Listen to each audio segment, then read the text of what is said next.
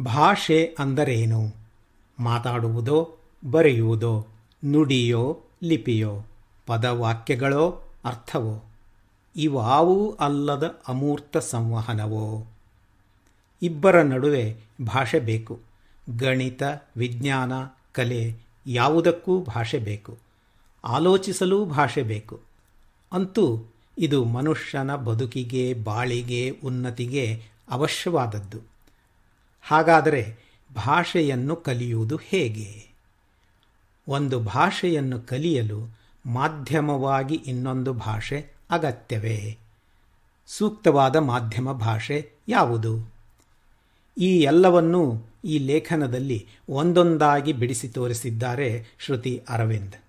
ಇವರು ಇಲ್ಲಿ ಹೇಳುತ್ತಿರುವುದು, ಬರೀ ಊಹಾಪೋಹೆ ಎಂದು ನೀವು ಭಾವಿಸಿದರೆ ಖಂಡಿತ ತಪ್ಪು. ಭಾಷೆ ಲಿಪಿಗಳ ಕಲಿಕೆ ಕಲಿಸುವಿಕೆಗಳಲ್ಲಿ ತಮ್ಮನ್ನು ತಾವು ವರ್ಷಗಳಿಂದ ತೊಡಗಿಸಿಕೊಂಡಿದ್ದಾರೆ. ಅಲ್ಲದೆ ಹುಟ್ಟಿದಂದಿನಿಂದ ತಮ್ಮ ಮಗನ ಮೇಲೆ ಪ್ರಯೋಗಿಸಿದ್ದಾರೆ.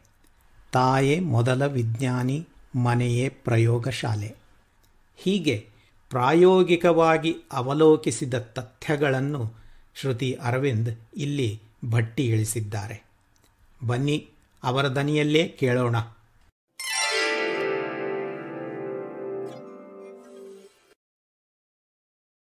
ಭಾಷೆ ಕಲಿಕೆ ಒಂದು ವಿಶ್ಲೇಷಣೆ. ನಮ್ಮಲ್ಲಿ ಅನೇಕ ಜನರು ಭಾಷೆ ಮತ್ತು ಲಿಪಿ ಈ ಎರಡರ ಪರಿಭಾಷೆಗಳ ಮಧ್ಯೆ ಗೊಂದಲ ಮಾಡಿಕೊಂಡಿದ್ದಾರೆ. ಸ್ಪಷ್ಟವಾಗಿ ಯೋಚಿಸಿ ನೋಡಿದರೆ ಭಾಷೆಯೇ ಬೇರೆ, ಲಿಪಿಯೇ ಬೇರೆ.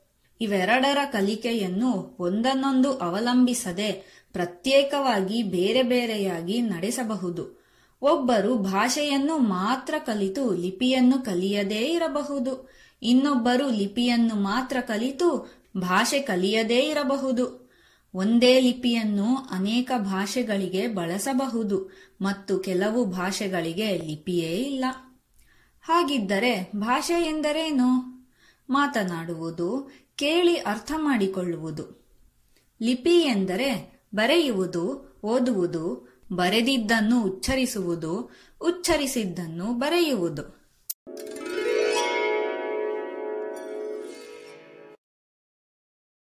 ಈಗ ಭಾಷೆಯ ಬಗ್ಗೆ ಸ್ವಲ್ಪ ವಿವರವಾಗಿ ನೋಡೋಣ. ಭಾಷೆಯಲ್ಲಿ ಪದಭಂಡಾರ ಅಂದರೆ ಶಬ್ದಕೋಶ, ವಾಕ್ಯ ನಿರ್ಮಾಣ, ವ್ಯಾಕರಣ ರಚನೆ ಮತ್ತು ನಿಯಮಗಳು, ಸಾಂದರ್ಭಿಕ ಅರ್ಥಗಳು ಇತ್ಯಾದಿ ಹಂತಗಳಿವೆ. ತಮಾಷೆ ಎಂದರೆ, ಇವೆಲ್ಲ ನನ್ನ ಗಮನಕ್ಕೆ ಬಂದಿದ್ದು ನಾನು ಕಂಪ್ಯೂಟರ್ ಸೈನ್ಸ್ ಅಂದರೆ ಗಣಕಯಂತ್ರ ವಿಜ್ಞಾನ ಓದಿದಾಗ. ಕಂಪೈಲರ್ ಡಿಸೈನ್ ಅನ್ನೋ ಭಾಗದಲ್ಲಿ ವಿವರಿಸುವಂತೆ, ಯಾವುದೇ ಭಾಷೆಯನ್ನು ಅರ್ಥೈಸುವ ಪ್ರಕ್ರಿಯೆಯಲ್ಲಿ ನಿರ್ದಿಷ್ಟ ಹಂತಗಳು ಇವೆ. ಅವೇನೆಂದರೆ, lexical analyser, syntax analyser, semantic analyser ಇತ್ಯಾದಿ. ಅಂದರೆ, ಮೊದಲಿಗೆ ಪ್ರತಿ ಶಬ್ದವನ್ನು ಗುರುತಿಸಿ ಅರ್ಥೈಸುವುದು. ನಂತರ ವಾಕ್ಯದ ನಿರ್ಮಾಣ ಸರಿಯಿದೆಯೇ ವ್ಯಾಕರಣದ ಪ್ರಕಾರ ಎಂದು ನೋಡಿ ವಾಕ್ಯವನ್ನು ಅರ್ಥೈಸುವುದು. ತದನಂತರ ವಾಕ್ಯಗಳು ಒಂದಕ್ಕೊಂದು ಸಂಬಂಧವಿದೆಯೇ ನೋಡಿ ಒಟ್ಟಾರೆ ಚರ್ಚಿಸುತ್ತಿರುವ ವಿಷಯವನ್ನು ಗ್ರಹಿಸುವುದು. ಇಷ್ಟೆಲ್ಲ ಅಲ್ಲದೆ ಮನುಷ್ಯರು ಆಡುವ ಭಾಷೆಗಳಲ್ಲಿ ಪ್ರಾಗ್ಮ್ಯಾಟಿಕ್ ಅಥವಾ ಕಾಂಟೆಕ್ಸ್ಚುಯಲ್ ಅಂದರೆ ಸಾಂದರ್ಭಿಕ ಸಾಂಸ್ಕೃತಿಕ ಹಿನ್ನೆಲೆಯಲ್ಲಿ ಬದಲಾಗುವ ಅರ್ಥಗಳಲ್ಲದೆ ದೇಶ ಕಾಲಗಳ ತಕ್ಕಂತೆ ವೈವಿಧ್ಯಮಯವಾದ ಗಾದೆ, ನಾನ್ನುಡಿ, ಆಡುಭಾಷೆ ಇತ್ಯಾದಿ ಕೂಡ ಇವೆ. ಸಣ್ಣ ಮಕ್ಕಳು ಕೂಡ ಇವೇ ಮೇಲ್ಕಂಡ ಹಂತಗಳನ್ನು ಹಾದು ಭಾಷೆಯನ್ನು ಕಲಿಯುತ್ತಾರೆ. ಆದರೆ ಮಕ್ಕಳು ಇವೆಲ್ಲವನ್ನೂ ಯೋಚಿಸಿ ತಿಳಿದು ಮಾಡುವುದಿಲ್ಲ ಎಂದಷ್ಟೇ ವ್ಯತ್ಯಾಸ. ನಾವು, ಅಂದರೆ ಪ್ರೌಢರು, ತಿಳಿದು ಅರಿತು ಮಾಡಬಹುದು. ಅದೇ ಗಣಕಯಂತ್ರಗಳನ್ನು ಅಧ್ಯಯನ ಮಾಡಿದಾಗ ತಿಳಿಯಿತು, ಒಂದು ವಾಕ್ಯವನ್ನು ಅರ್ಥ ಮಾಡಿಕೊಳ್ಳುವ ಯಂತ್ರ ನಿರ್ಮಿಸುವುದು ಎಷ್ಟೋ ಸುಲಭ. ಅದೇ ರೀತಿ ವಾಕ್ಯಗಳನ್ನು ಸೃಷ್ಟಿಸಲು ಆ ಯಂತ್ರವನ್ನು ಆದೇಶಿಸುವುದು ಅಸಾಧ್ಯ ಕಷ್ಟ. ಅತಿ ಸರಳವಾದ ಗಣಕಯಂತ್ರ ಭಾಷೆ ಎಂದರೆ ಪ್ರೋಗ್ರಾಮಿಂಗ್ ಲ್ಯಾಂಗ್ವೇಜ್ ಅನ್ನೇ ಗ್ರಹಿಸಬಲ್ಲದೆ ಹೊರತು ಬರೆಯಲು ಆಗುವುದಿಲ್ಲ. ಇನ್ನು ಅತ್ಯಂತ ಸಂಕೀರ್ಣವಾದ ಮನುಷ್ಯರ ಆಡುಭಾಷೆ ಎಂದರೆ ನ್ಯಾಚುರಲ್ ಲ್ಯಾಂಗ್ವೇಜ್ ಇದನ್ನು ಬರೆಯುವುದು ಹಾಗಿರಲಿ, ಪೂರ್ಣ ಗ್ರಹಿಸುವ ಯಂತ್ರ ಇನ್ನೂ ನಿರ್ಮಾಣವಾಗಿಲ್ಲ. ಆ ಯಂತ್ರದ ಕೈಯಲ್ಲೇ ಆಗದಷ್ಟು ಕಠಿಣ ಕೆಲಸವನ್ನು ಮಾಡುವ ಮಾನವ ಮೆದುಳಿನ ಸಾಮರ್ಥ್ಯವನ್ನು ನಾವು ಕೀಳಾಗಿ ಕಾಣಲಾಗುವುದೇ?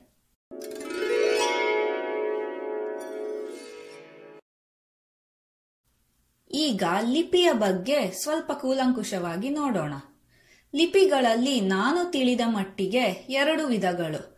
ಮೊದಲನೆಯದು ಉಚ್ಚರಿಸುವ ಹಾಗೆ ತದ್ರೂಪವಾಗಿ ಬರವಣಿಗೆ ಮತ್ತು ಒಂದು ಬರವಣಿಗೆಗೆ ಒಂದೇ ಉಚ್ಚಾರಣೆ ಇರುವ ಲಿಪಿ.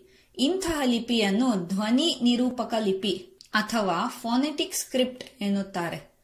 ಎರಡನೆಯದು, ಬರೆದ ಮೇಲೂ ಹೇಗೆ ಉಚ್ಚರಿಸಬೇಕೆಂದು ಪ್ರತ್ಯೇಕವಾಗಿ ತಿಳಿಯಬೇಕಾದ ಅವಶ್ಯಕತೆ ಇರುವ ಲಿಪಿ.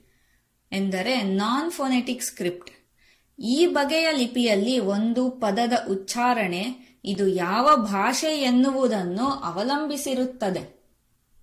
ಉದಾಹರಣೆಗೆ, ಲ್ಯಾಟಿನ್ ಲಿಪಿಯಲ್ಲಿ ಬರೆದ ಒಂದು ಪದಕ್ಕೆ ಲ್ಯಾಟಿನ್ ಭಾಷೆಯ ಸಂದರ್ಭದಲ್ಲಿ ಬೇರೆ ಉಚ್ಚಾರಣೆ ಆಂಗ್ಲ ಭಾಷೆಯ ಸಂದರ್ಭದಲ್ಲಿಯೇ ಬೇರೆ ಉಚ್ಚಾರಣೆ, ಸ್ಪ್ಯಾನಿಷ್ ಭಾಷೆಯ ಸಂದರ್ಭದಲ್ಲಿ ಮತ್ತೊಂದು ಬೇರೆಯ ಉಚ್ಚಾರಣೆ.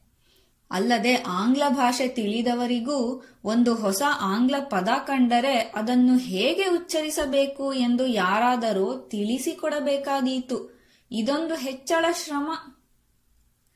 ಭಾಷೆ ಕಲಿಕೆಯಲ್ಲಿ ಹಂತಗಳು ಇರುವ ಹಾಗೆಯೇ ಲಿಪಿ ಕಲಿಕೆಯಲ್ಲಿ ಕೂಡ ಹಂತಗಳು ಇವೆ. ಅವು ಏನೆಂದರೆ ಮೊದಲು ರೇಖೆಗಳನ್ನು ವಿಧ ವಿಧವಾಗಿ ಜೋಡಿಸಿ ಅಕ್ಷರ ಮಾಡುವುದು. ನಂತರ ಮೂಲಾಕ್ಷರಗಳು, ತದನಂತರ ಸಂಯುಕ್ತಾಕ್ಷರಗಳು.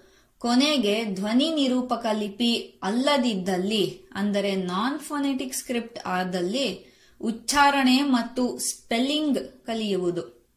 ಈ ನಾನ್ ಫೊನೆಟಿಕ್ ಲಿಪಿಗಳ ಬಗ್ಗೆ ಈಗ ಹೆಚ್ಚು ಚರ್ಚೆ ಬೇಡ. ಪುಣ್ಯಕ್ಕೆ ನಮ್ಮ ಭಾರತೀಯ ಮೂಲದ ಹೆಚ್ಚುವರಿ ಲಿಪಿಗಳು ಧ್ವನಿ ನಿರೂಪಕ ಆಗಿವೆ. ಆದ್ದರಿಂದ ಅವುಗಳ ಮೇಲೆಯೇ ಗಮನ ಹರಿಸೋಣ. ಒಂದು ಭಾರತೀಯ ಲಿಪಿಯಿಂದ ಇನ್ನೊಂದು ಭಾರತೀಯ ಲಿಪಿ ಕಲಿಯುವುದು ಅತಿ ಸುಲಭ. ಏಕೆಂದರೆ ಅಕ್ಷರಗಳಲ್ಲಿ ಹೆಚ್ಚು ಕಡಿಮೆ ಒನ್ ಟು ಒನ್ ಮ್ಯಾಪಿಂಗ್ ಅಂದರೆ ಈ ಭಾಷೆಯ ಪ್ರತಿ ಅಕ್ಷರಕ್ಕೂ ಆ ಭಾಷೆಯಲ್ಲಿ ನಿಖರವಾಗಿ ಒಂದೇ ಅಕ್ಷರ ಇರುತ್ತದೆ.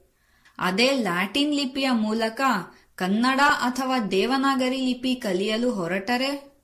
ಅಬ್ಬಬ್ಬಾ, ಏನು ಪರಿಶ್ರಮ. ಕೊಂಕಣ ಸುತ್ತಿ ಮೈಲಾರಕ್ಕೆ ಬಂದಂತೆ.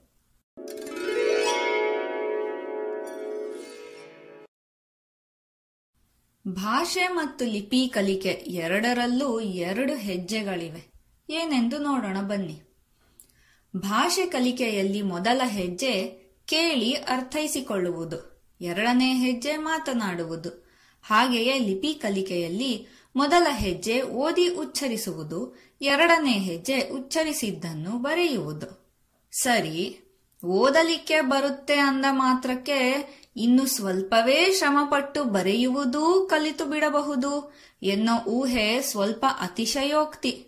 ಹೇಗೆಂದರೆ, ಒಂದು ಮುಖ ಗುರುತು ಹಿಡಿಯಲು ಎಷ್ಟು ಶ್ರಮ ಬೇಕು? ಹೆಚ್ಚೇನಿಲ್ಲ. ಸರಿ, ಐವತ್ತು ಮುಖಗಳನ್ನು ಗುರುತು ಇಟ್ಟುಕೊಂಡು ಯಾವುದೇ ಕ್ರಮದಲ್ಲಿ ಬಂದರೂ ಗುರುತು ಹಿಡಿ ಎಂದರೆ ಸ್ವಲ್ಪ ತರಬೇತಿ ಅಭ್ಯಾಸಗಳ ನಂತರ ಮಾಡಬಹುದು. ಅದೇ ಈ ಮುಖಗಳ ಚಿತ್ರ ಬಿಡಿಸು ಎಂದರೆ ಎಲ್ಲರಿಗೂ ಚಿತ್ರ ಬಿಡಿಸಲು ಆಗಬೇಕಲ್ಲ?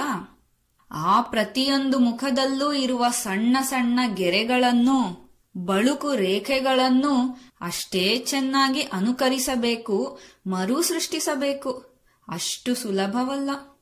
ಇದಕ್ಕೆ ಇನ್ನಷ್ಟು ಅಭ್ಯಾಸ, ಮನಸ್ಥೈರ್ಯ, ದೃಢ ಸಂಕಲ್ಪ ಬೇಡವೇ? ಅಂತೆಯೇ ಭಾಷೆಯನ್ನು ಕೇಳಿ ಅರ್ಥೈಸಿಕೊಳ್ಳುವುದಕ್ಕೂ, ಅದೇ ಭಾಷೆಯಲ್ಲಿ ಮಾತನಾಡುವುದಕ್ಕೂ ಇದೇ ರೀತಿ ಶ್ರಮ ಹೆಚ್ಚಳ.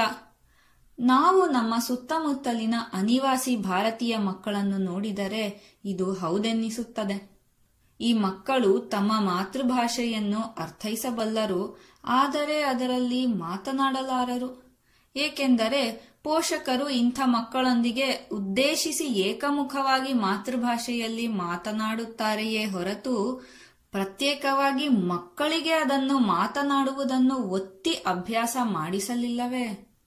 ಈ ಎರಡನೇ ಹೆಜ್ಜೆಗೆ ಅವಶ್ಯಕವಾದ ಹೆಚ್ಚಳ ಶ್ರಮಕ್ಕೆ ಗಮನ ಕೊಡಲಿಲ್ಲ ಎನ್ನಿಸುವುದಿಲ್ಲವೇ?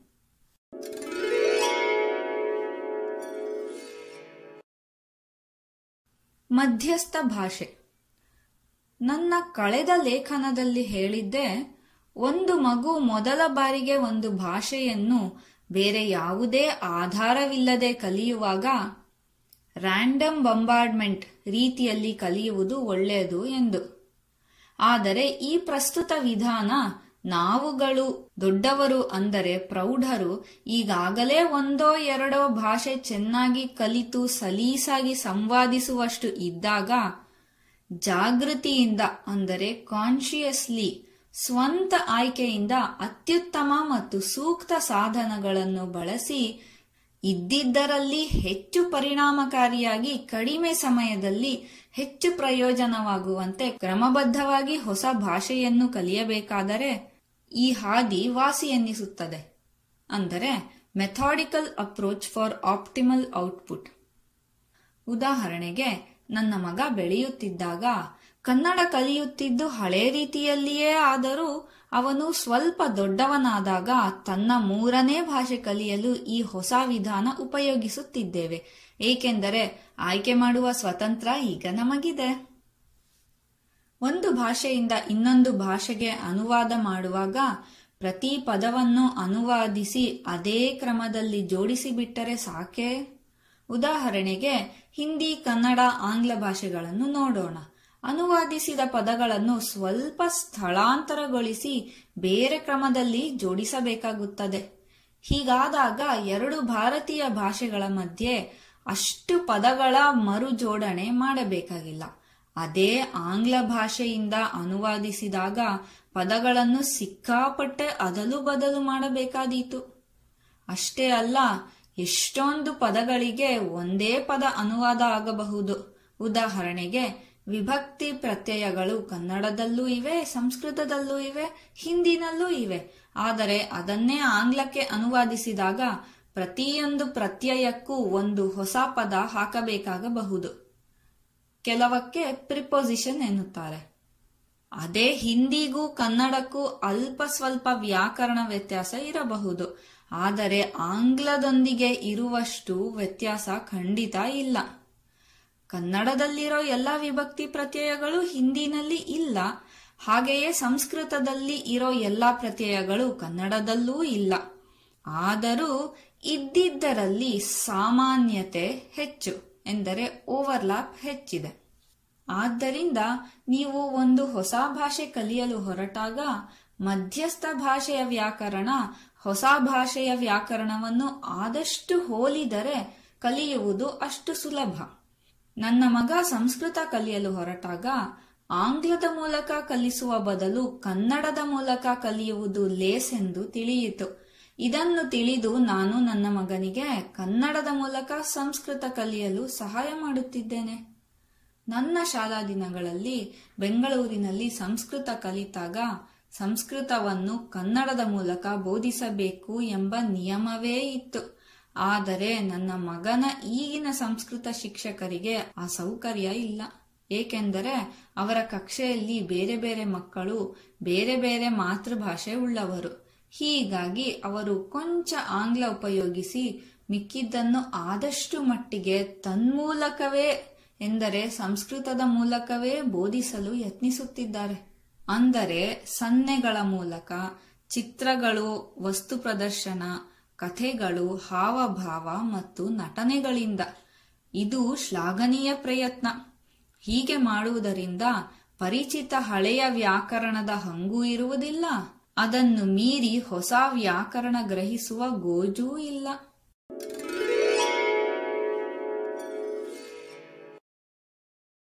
ಕೊನೆಯದಾಗಿ ಇನ್ನೊಂದು ಸಣ್ಣ ಅನಿಸಿಕೆ. ಸರ್ವೇ ಸಾಮಾನ್ಯವಾಗಿ ಧ್ವನಿ ನಿರೂಪಕ ಲಿಪಿ, ಅಂದರೆ ಫೋನೆಟಿಕ್ ಸ್ಕ್ರಿಪ್ಟ್, ಕಲಿಯುವುದು ಅನಾಯಾಸ ಅಲ್ಲವೇ? ಅದರಲ್ಲೂ ಭಾರತೀಯ ಮಕ್ಕಳು ತಾವು ಆಡುವ ಮಾತೃಭಾಷೆಯ ಲಿಪಿಯನ್ನೇ ಮೊದಲು ಕಲಿಯುವುದು ಹೆಚ್ಚು ಅರ್ಥಪೂರ್ಣ. ಇಂದಿನ ಭಾರತದಲ್ಲಿ ಆಂಗ್ಲ ಮಾಧ್ಯಮದ ಶಾಲೆಗಳಲ್ಲಿ ಆಂಗ್ಲ ಕಲಿಸುವುದರೊಂದಿಗೆ ವಿದ್ಯಾಭ್ಯಾಸ ಆರಂಭ ಮಾಡುತ್ತಾರೆ. ಇದು ಏಕೆ ಎಂದು ನನಗೆ ಅರ್ಥವಾಗದು. ಬ್ರಿಟಿಷರ ದಬ್ಬಾಳಿಕೆಯ ಕೊಡುಗೆಯನ್ನು ನಾವು ಪಿತ್ರಾರ್ಜಿತ ಆಸ್ತಿಯಂತೆ ಕುರುಡಾಗಿ ಪಾಲಿಸುತ್ತಿರುವುದು ಬಿಟ್ಟರೆ ಇನ್ನೇನು ಕಾರಣ ಇರಬಹುದೋ? ಮಾತನಾಡಲು ಈಗಾಗಲೇ ಗೊತ್ತಿರುವ ಭಾಷೆಯ ಲಿಪಿ ಕಲಿಯುವುದು ಎಷ್ಟು ಸುಲಭ, ನೀವೇ ಯೋಚಿಸಿ. ಅದಕ್ಕೆ ಹೋಲಿಸಿದರೆ ಹೊಸ ಆಡುಭಾಷೆಯನ್ನು ಕಲಿತು ಅದರ ವಿಚಿತ್ರ ಲಿಪಿಯನ್ನೂ ಕಲಿಯುವುದು ಯಾವ ನ್ಯಾಯ ಹೇಳಿ? ಮೊದಲು ತಮ್ಮ ಮಾತೃಭಾಷೆಯಲ್ಲಿ ಸ್ವಲ್ಪ ಹಿಡಿತ ಬಂದ ಮೇಲೆ ಮುಂದಿನ ಹೆಜ್ಜೆಯಾಗಿ ಆಂಗ್ಲ ಕಲಿಯಲಿ. ಬೇಡ ಎನ್ನೋಲ್ಲ. ಪುಟಾಣಿ ಮೆದುಳು ಕಷ್ಟಪಟ್ಟು ಹೊಸ ಭಾಷೆ, ಹೊಸ ಲಿಪಿ ಕಲಿಯುವುದಲ್ಲದೆ ಸ್ಪೆಲ್ಲಿಂಗ್ಗಳನ್ನು ಕೂಡ ಅಂತರ್ಗತ ಮಾಡಬೇಕು. ಕ್ಷಮಿಸಿ, ಇಲ್ಲಿ ಈ ಸ್ಪೆಲ್ಲಿಂಗ್ ಅನ್ನೋದಕ್ಕೆ ಕನ್ನಡದಲ್ಲಿ ಏನು ಅನ್ನುತ್ತಾರೋ ಗೊತ್ತಿಲ್ಲ. ಏಕೆಂದರೆ ಕನ್ನಡದಲ್ಲಿ ಈ ಪರಿಕಲ್ಪನೆಯೇ ಇಲ್ಲವಲ್ಲ? ಸರಿ, ಮುಂದುವರಿಸೋಣ. ಅದೇ ಕನ್ನಡ ಮತ್ತಿತರ ಧ್ವನಿ ನಿರೂಪಕ ಲಿಪಿಗಳನ್ನು ಕಲಿತರೆ ಸ್ಪೆಲ್ಲಿಂಗ್ ಕಲಿಯುವ ಗೋಜಿಲ್ಲ. ಉಚ್ಚಾರಣೆಯನ್ನು ಪ್ರತ್ಯೇಕವಾಗಿ ಕಲಿಯಬೇಕಾಗಿಲ್ಲ.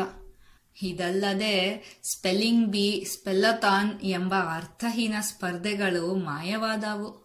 ಅಲ್ಲದೆ ಗಣಕಯಂತ್ರಗಳು ಇನ್ನೂ ಹೆಚ್ಚು ಸುಲಭವಾಗಿ ಡಿಕ್ಟೇಷನ್ ಅಂದರೆ ನಾವು ಹೇಳಿದ್ದನ್ನು ತಾನಾಗಿಯೇ ಆರಾಮಾಗಿ ಬರೆಯಬಹುದು. ಇನ್ನೊಂದು ವಿಷಯವೆಂದರೆ ದೊಡ್ಡಕ್ಷರಗಳು, ಅಪ್ಪರ್ ಕೇಸ್ ಲೆಟರ್ಸ್ ಎನ್ನುವ ಹೆಚ್ಚುವರಿ ಪರಿಕಲ್ಪನೆ ನಮ್ಮ ಭಾರತೀಯ ಲಿಪಿಗಳಲ್ಲಿ ಇಲ್ಲದ್ದರಿಂದ ಆ ತಲೆನೋವು ಕೂಡ ತಪ್ಪಿತು. ಏನೆನ್ನುತ್ತೀರಿ?